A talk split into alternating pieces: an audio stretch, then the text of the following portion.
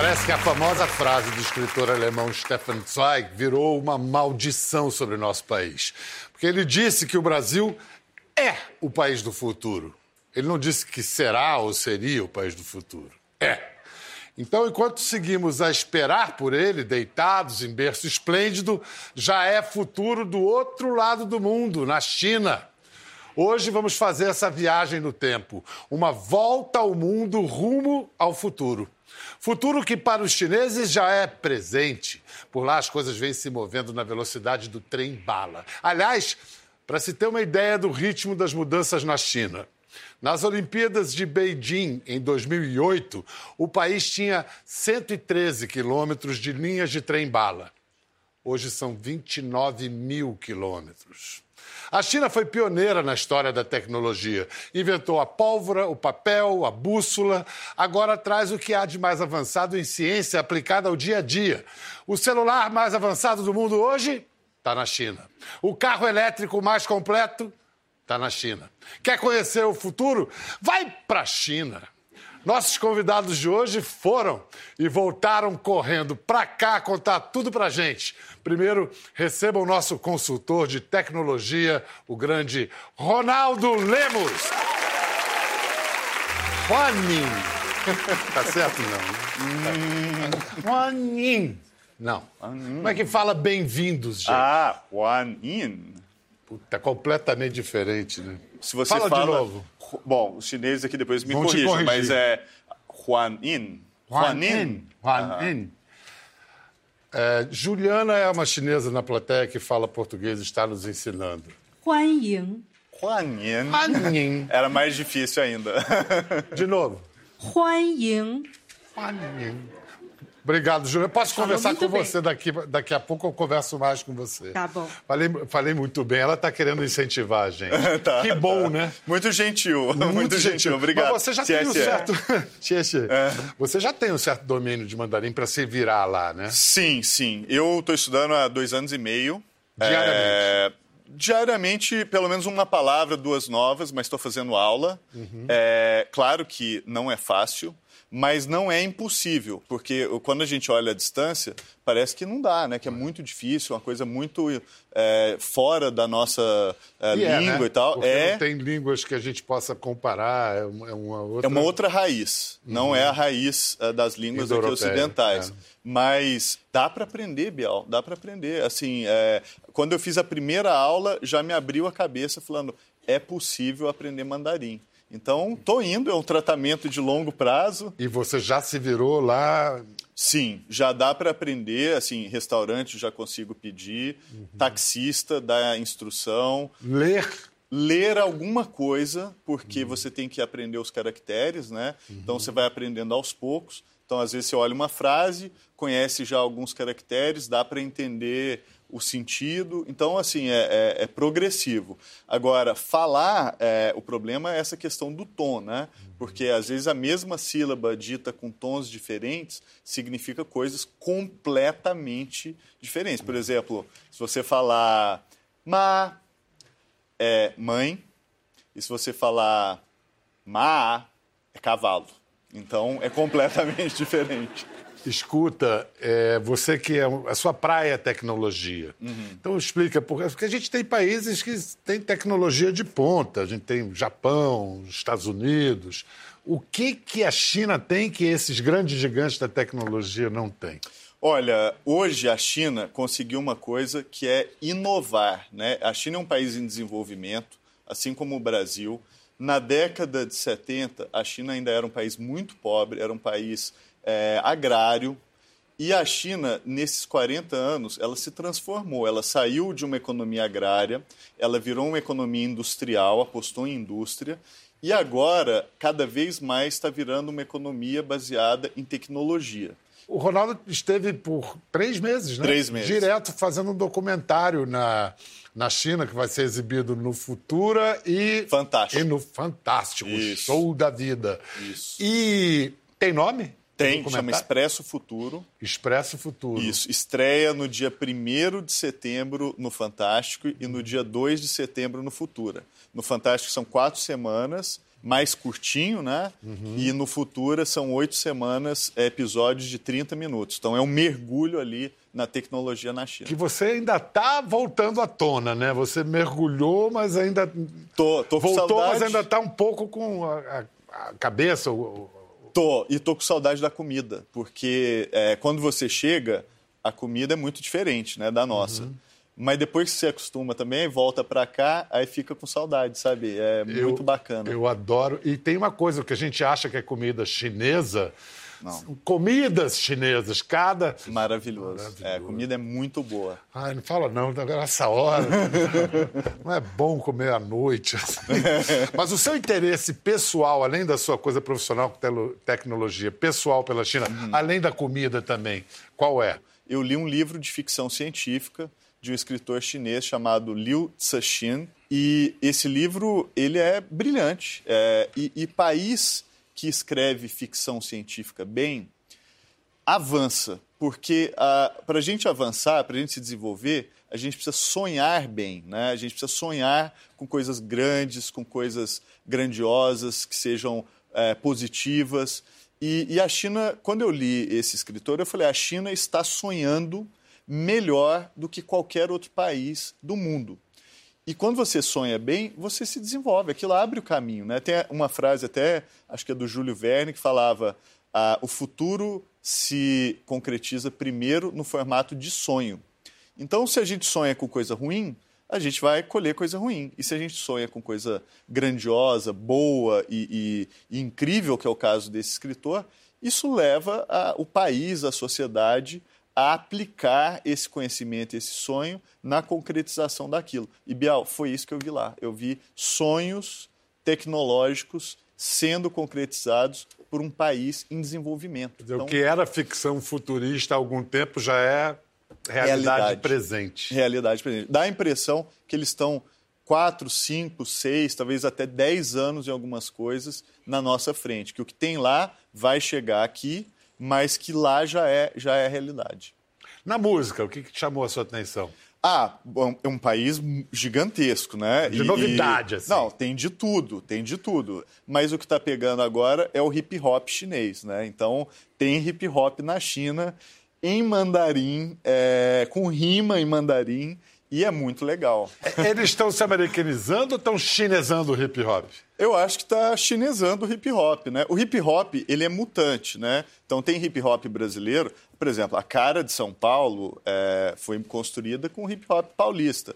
Tem hip hop na África, na Tanzânia, tem uma cena forte do- dos Maasai que fazem hip hop, e obviamente a China não ia ficar de fora. E as letras, eles falam, tem manifestações, tem problemas com a censura, são letras polêmicas? Hip hop, pela natureza, é sempre uma música que vem da rua, que fala verdades, que fala. Então tem de tudo. Tem Em alguma todo lugar. tolerância da censura estatal? Tem, tem, tem, tem. E tanto que a cena existe e a cena está florescendo e você consegue ouvir, é, inclusive no Ocidente, por meio desses aplicativos de música. Quando ti- estive lá, já faz mais de 10 anos, eu estive na Universidade de Pequim, ou de Beijing, e conversando com o diretor do Departamento de Relações Internacionais, eu perguntei, mas então o projeto da China para o século XXI é ser o país, a potência número um do mundo? Ele respondeu, não, não no século XXI. Há mil anos esse é o nosso projeto. Há mil anos esse é o projeto da China. Eles estão realizando, né?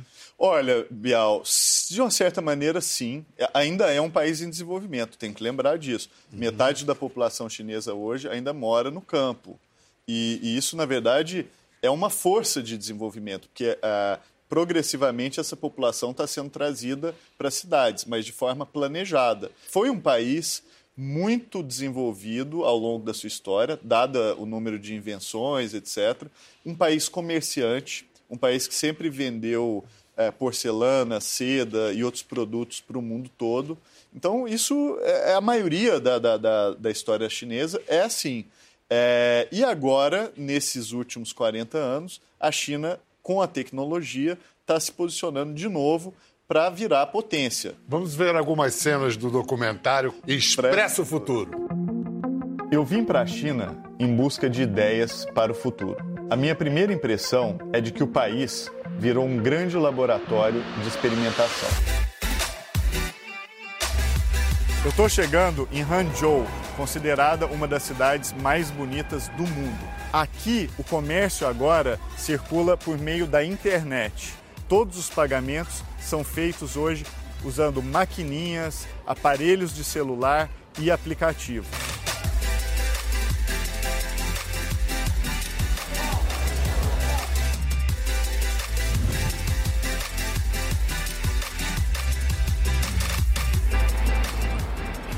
Ficar andando aqui na China dá uma fome danada. Esse é um restaurante totalmente digitalizado. Todas as mesas têm um código QR. Então, para pedir, a primeira coisa que eu faço é ler o código do restaurante e a partir daí ele me abre o cardápio. Então, eu vou comer um macarrão compacto. Faço aqui o pagamento todo digital e em três minutos ele vai me avisar qual é o número dessa janelinha que está ali, onde eu vou conseguir pegar a minha comida. Opa, acabou de chegar aqui a mensagem, vamos lá buscar. Olha só, um noodles com pato no capricho.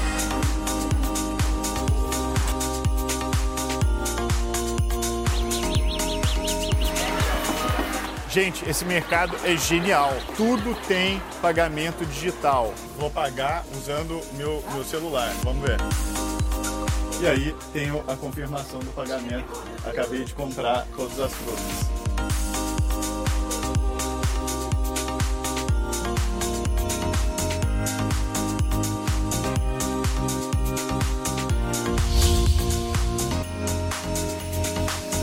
Ronaldo. Esse, esse restaurante que você mostrou é uma exceção? É algo excepcional? Não, é o normal. Explica, o QR Code, é, QR, código QR, é, é parecido com código de barras? Nada a ver. Não, não, é parecido. É, é, parecido. que o código de barras ele é mais horizontal, né? uhum. né? O código QR é quadradinho e a ideia é essa, você tira o celular do bolso, consegue ler aquilo em frações de segundos. E uma, isso está em toda parte, né? Então, para pagar, você usa o código, para pedir é, comida no restaurante também. Então... E, e, o turista, assim, o estrangeiro, vai com o celular dele, assim, e, e... Bial, como é que é essa adaptação? Isso é interessante. De onde, de onde você, você paga como? O turista passa aperto, ah, passa aperto. Porque ah. se você não tem o aplicativo, você tem duas opções. Usar cartão de crédito, que hoje ninguém praticamente aceita. E a outra coisa é usar dinheiro. E o dinheiro também, é, as pessoas ficam surpresas, porque às vezes elas não têm troco. Todo mundo aceita, mas às vezes você tira uma nota maior, a pessoa fica, puxa vida, o que, que eu vou fazer? Então, passa aperto. A China é o país onde o papel moeda foi inventado, né? E onde tá Provavelmente tá... onde vai ser também aposentado, porque eles estão pulando dessa fase para o pagamento. Então o turista tem que aprender a baixar esse aplicativo. Tem, tem. E quando a bateria tudo. do celular acaba? Você não compra nem um amendoim? Como é que é isso? Olha, a verdade é, se acabar mesmo, você está enrolado. Porque tudo lá depende do celular. Mas, mas, claro que surgiu uma empresa que espalhou umas caixinhas por todos os lugares que você anda na cidade, automáticas, com bateria de celular. Então, o que, que acontece? Se a minha bateria está ruim, eu pego o meu código QR, escaneio lá na caixinha, ela me dá um carregador de bateria, eu levo o carregador embora, carrego o meu celular, e aí, quando eu terminar, eu posso devolver em qualquer outra caixinha, em qualquer lugar do país. E do jeito que eles estão, se acabar tudo mesmo, ainda tem o reconhecimento facial. Verdade. Também está cada vez mais chegando na China. É. E você, hoje, a sua identidade, né? Pode ser o seu próprio rosto. Então, em algumas lojas, você não precisa levar nem o seu celular. Você Olha... vai lá, põe o olho, chega lá na frente, ele identifica que você é, você autoriza o pagamento lá e pronto, acabou, segue em frente. Olha só, para fazer esse documentário, essa viagem, Ronaldo Lemos se fez acompanhar por dois jovens empreendedores brasileiros que conhecem muito bem a China fizeram faculdade lá e agora eles ajudam a viabilizar negócios entre esses dois países. Vamos receber Otávio Miranda e Eduardo Cavalieri. Não é força de expressão, eles vieram direto da China para esse programa. Verdade, acabaram de vir do aeroporto. É isso. Verdade ou mentira? Verdade. Direto. Tá tudo bem? Tá confuso horário ou sem fuso horário? No momento não confuso, mas amanhã de manhã talvez. Amanhã é bastante. Tá Quantos acostumado. anos vocês têm, que me permita a pergunta? 25, quase 24. 24. 24. Esse programa já pode ter menores de idade. 25, 24 anos. Quer dizer, que quando vocês foram estudar lá na China, vocês tinham o quê? Eu cheguei à China com 19 para 20. A gente se conheceu com 21. no ano Lá. Eu cheguei lá. Lá. Lá. E quando vocês resolveram ir para lá estudar, isso foi recebido como algo excêntrico, assim? O que vocês vão estudar na China? Para mim foi, eu recebi muitos meus pêsames, né? Muitas perguntas se eu ia sobreviver, se estava tudo bem mesmo, se eu estava bem da cabeça, mas é, foi uma escolha muito sensata desde o início. Você se formou em quê? Me formei em ciência política. Vocês encontraram liberdade de expressão, de pensamento no- na universidade? No meu primeiro dia de aula, existia uma matéria obrigatória que todos os alunos tinham que fazer, que era sobre moral e ética. E nessa matéria, eh, a primeira pergunta que a professora fez numa sala aberta foi qual é a sua visão sobre a China? E várias pessoas, naquele momento, levantaram a sua mão e falaram várias coisas. Então, eh, alguns falaram coisas boas, outros falaram coisas ruins. Mas me chamou a atenção um aluno especial que levantou a mão e disse lavagem cerebral. Era como ele entendia a China naquele momento. Eh, aquilo me chocou um pouco, porque até aquele momento eu não tinha a menor De que nacionalidade era esse? Chinês. Chinês. Chinês. É, eu estudava com alunos chineses. Né? Então, E me chocou um pouco aquela pergunta, perdão, aquela afirmação. Eu pensei, o que será que vai acontecer agora? A sala aconteceu um grande burburinho. E a professora levantou a seguinte pergunta: Quem mais aqui acha que a China é um país que provoca algum tipo de lavagem cerebral? Alguns levantaram a mão, outros não, e aconteceu um grande debate na sala naquele momento sobre por que as pessoas entendiam ou não é, que existia algum tipo de controle de informação ou não, e por aí vai. Eu acho que se a gente fosse falar de qualquer tipo de não liberdade, certamente essa pergunta não teria ocorrido numa sala de aula aberta. Você tem o mesmo depoimento. Mesmo, mesma sensação. Eu cheguei por Xangai e interessante que o meu programa que eu fiz lá eram só pessoas de países de Brasil, Rússia, Índia, China e África do Sul. Os E- BRICS. Dos BRICS, exatamente. E era constante, assim, até de certa forma tinha uma sensação de perguntar sobre Índia também, que era bastante diferente em relação a castas e outros, é, outro- outros fatores que no- no- na ordem ali faz diferença. E a sensação de que os chineses gostavam de ser perguntados sobre os assuntos para esclarecer. É, é claro que não é nem todos os assuntos são igualmente é, tratados, mas a, a- vontade, espe- especialmente no ambiente acadêmico, de trocar e descobrir é muito grande. Nessas conversas que eu tive, que eu estava narrando, não sei se vocês ouviram, com o- professores e diretores da Universidade de Pequim, eu perguntei sobre isso. E eles falaram: não, tem total liberdade de pensamento, de expressão, pode falar tudo. Escrever, aí talvez seja melhor pensar duas vezes. Concordo. É, né? Um pouco por aí. Está por escrito, Um pouco por aí. pode ser comprometedor. Vocês dois são fluentes em mandarim? Só Eu- o Otávio. Só o Otávio? Eu acho que fluente é um, é um pouco forçado, porque eu acho que é muito difícil ser fluente, fluente em mandarim. Mas é, eu estudei durante bastante tempo. Você fala bem, compreende bem, escreve e lê. Eu acho que depois tive que fazer a primeira prova escrita em chinês, eu descobri o quão eu não falava de chinês e o quanto eu tinha que melhorar. Hoje, eu, como eu concluí o curso, eu acho que me viro bem. Bial, o, o- o Otávio até me contou que a primeira prova dele, ele chegou e ele ficou desesperado, porque não dá pra presumir, não dá pra chutar, né? Então não tem como disfarçar, né, Otávio? É bem difícil. Foi, acho que, o, o suor frio mais frio que eu já tive até hoje. assim, de- é desesperador. Você olha para a pergunta e você não entendeu um caractere e a pergunta não fez sentido. Nem, nem na hora de, de fazer o discurso na formatura você sofreu? Ali eu suei muito frio, mas foi porque eu nunca tinha feito um discurso para tanta gente. Foram 10 mil pessoas, então E logo em mandarim. em mandarim.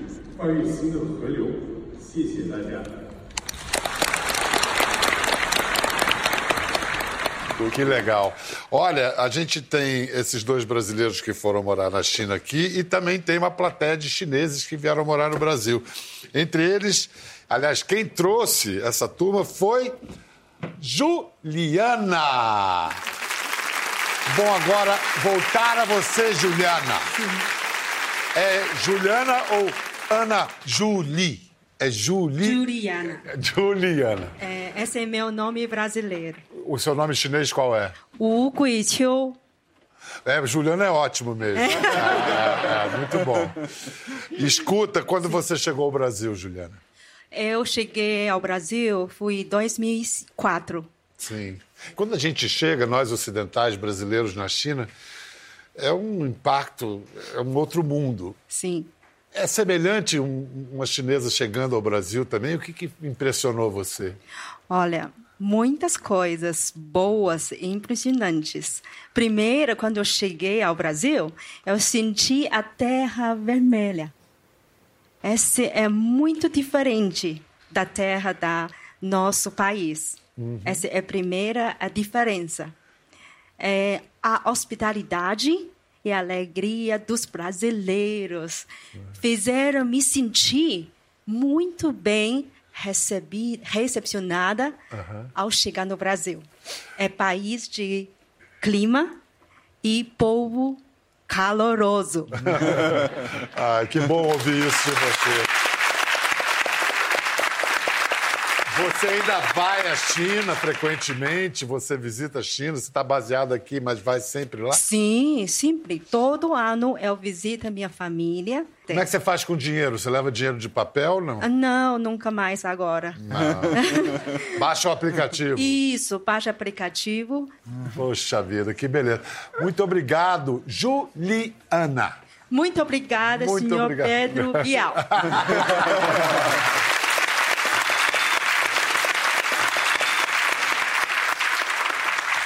Tudo, tudo o que impressiona muito a gente na China são as medidas, né?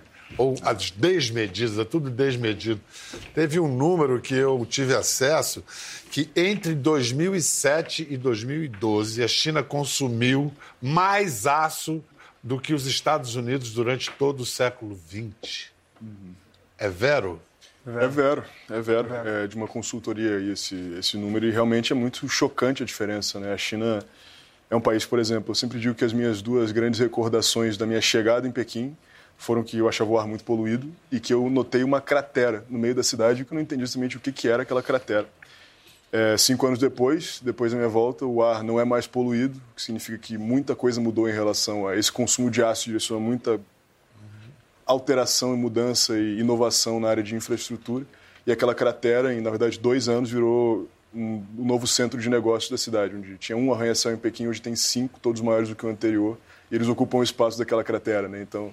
A questão da poluição, então, está melhor? Porque eu me lembro, quando eu cheguei antes da Olimpíada, teve que parar, paralisar a produção de todas as fábricas em, em torno da capital, porque o céu estava o ar estava irrespirável. O, o, governo chinês é, e o país, a sociedade também, tem trabalhado muito pela, agora, cuidar do meio ambiente, né? Eles se desenvolveram muito rápido, pagaram um preço muito alto em degradação ambiental. Então, as cidades chinesas Sim.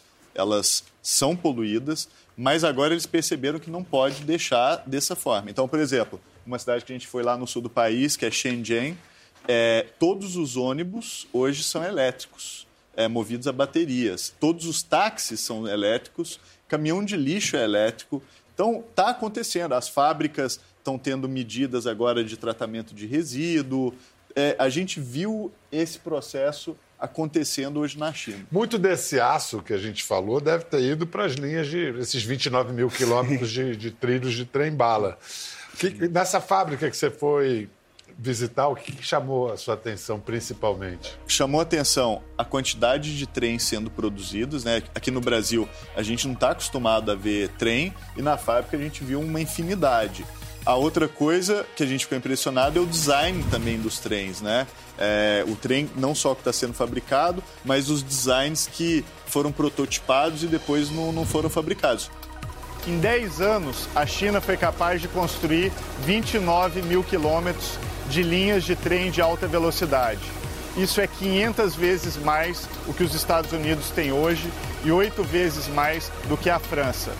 Só para ter uma ideia, uma viagem de São Paulo a Salvador duraria um pouco mais de 5 horas e meia. Rio e São Paulo, então, nem se fala. Em uma hora e dez daria para completar o trajeto. Isso faz da China hoje a líder mundial em transporte de alta velocidade.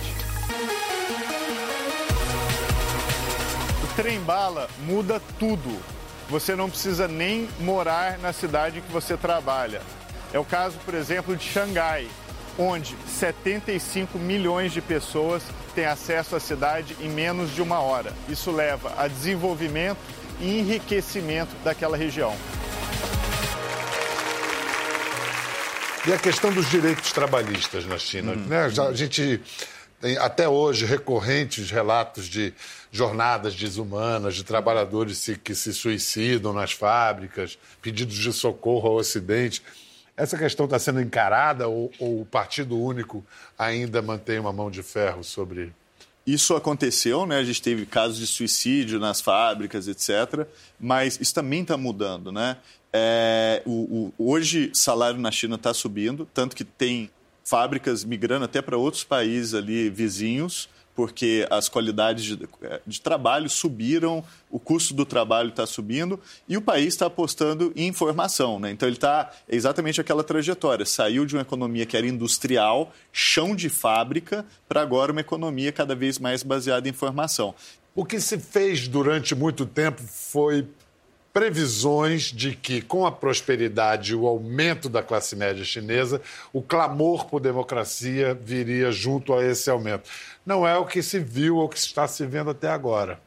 Não aconteceu, está para acontecer. O Partido Único mantém, o Partido Comunista mantém o, o monopólio de poder Eu acho que quando a gente fala de política na China é um negócio um pouco cabeludo de fato, né? É, o- é um sistema muito diferente, muito complexo e que não tem nada a ver com nada que a gente tem como comparável no Ocidente. Mas na China hoje, é, o clamor das pessoas tem mais a ver com a continuidade da prosperidade do que necessariamente com o aumento da participação. A não ser o caso de Hong Kong, né, os dois sistemas, um, um país só, e que a gente vem tendo já há quase três meses de manifestações na China. É, e a gente pode observar uma coisa nesses protestos de Hong Kong.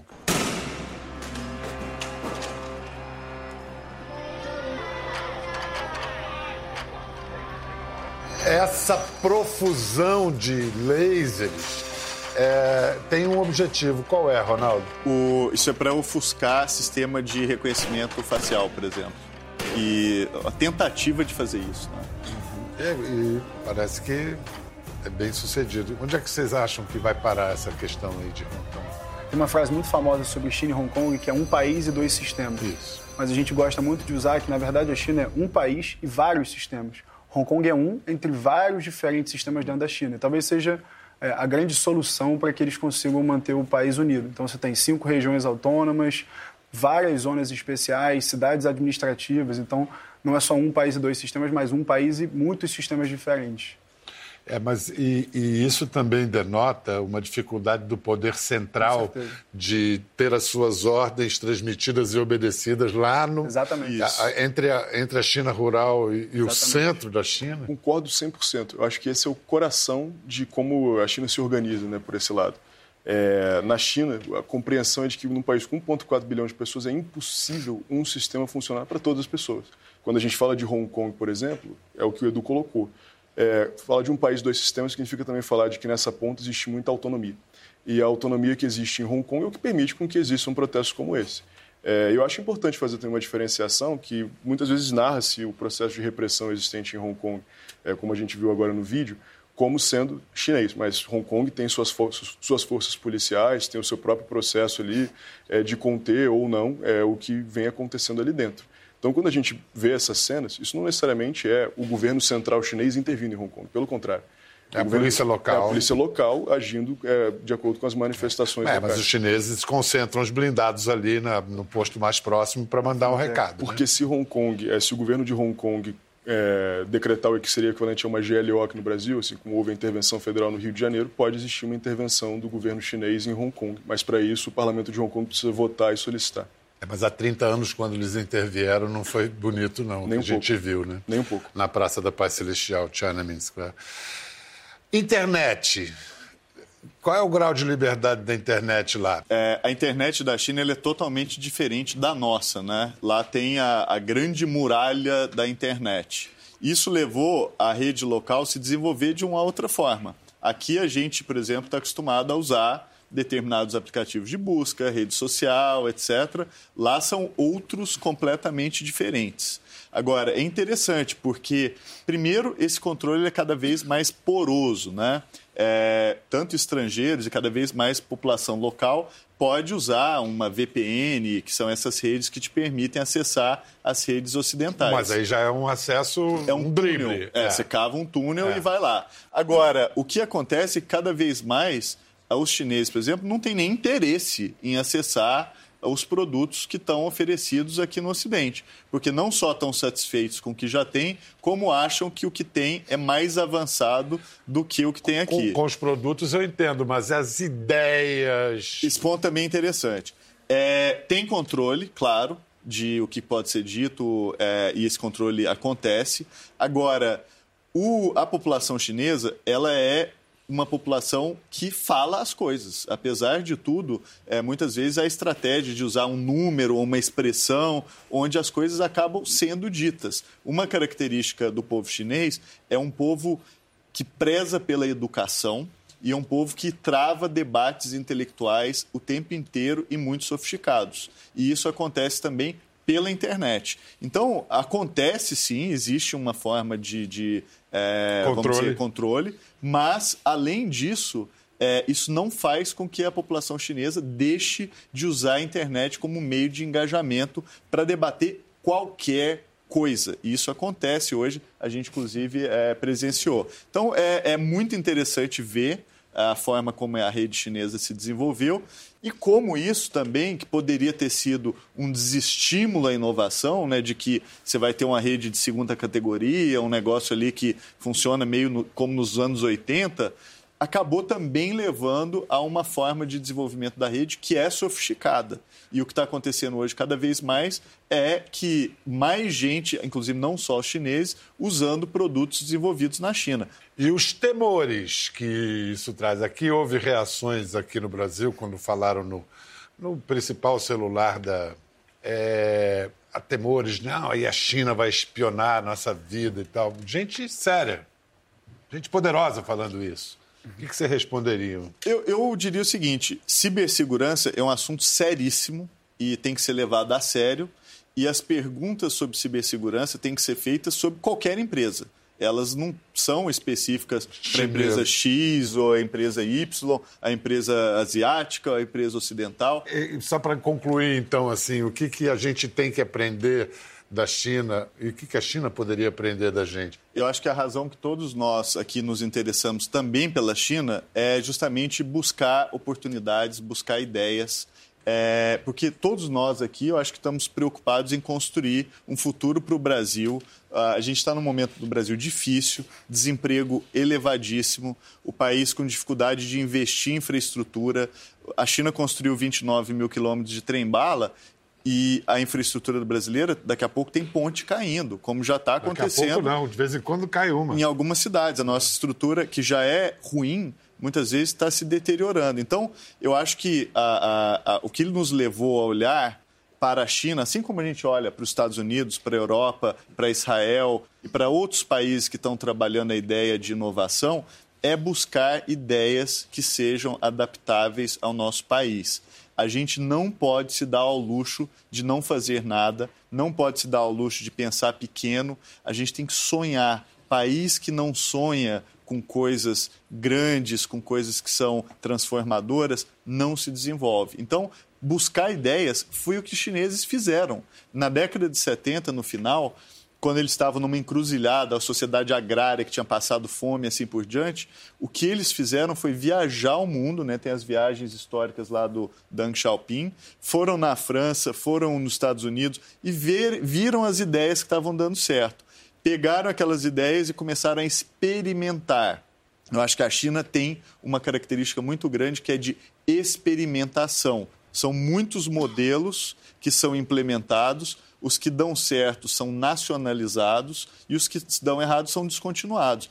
O Brasil, que é um país gigantesco, também é um país federativo. Nós usamos mal o nosso federalismo. A gente poderia também estar experimentando modelos ao nível dos estados, ver o que dá certo, o que dá certo, nacionaliza, entendeu? Faz para o Brasil todo. Então, eu acho que eu voltei inspirado, acho que a experiência de vocês é similar, e o objetivo é como é que a gente busca ideia no mundo inteiro para desenvolver o nosso país, que é o país que a gente ama e que a gente quer construir o futuro dele.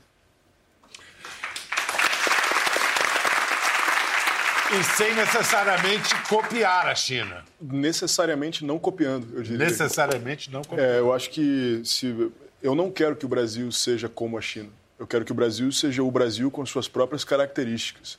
Eu quero que o Brasil tenha muitas coisas que tem na China. Eu quero que o Brasil tenha um metrô que seja um dos, uma das maiores malhas de metrô do mundo.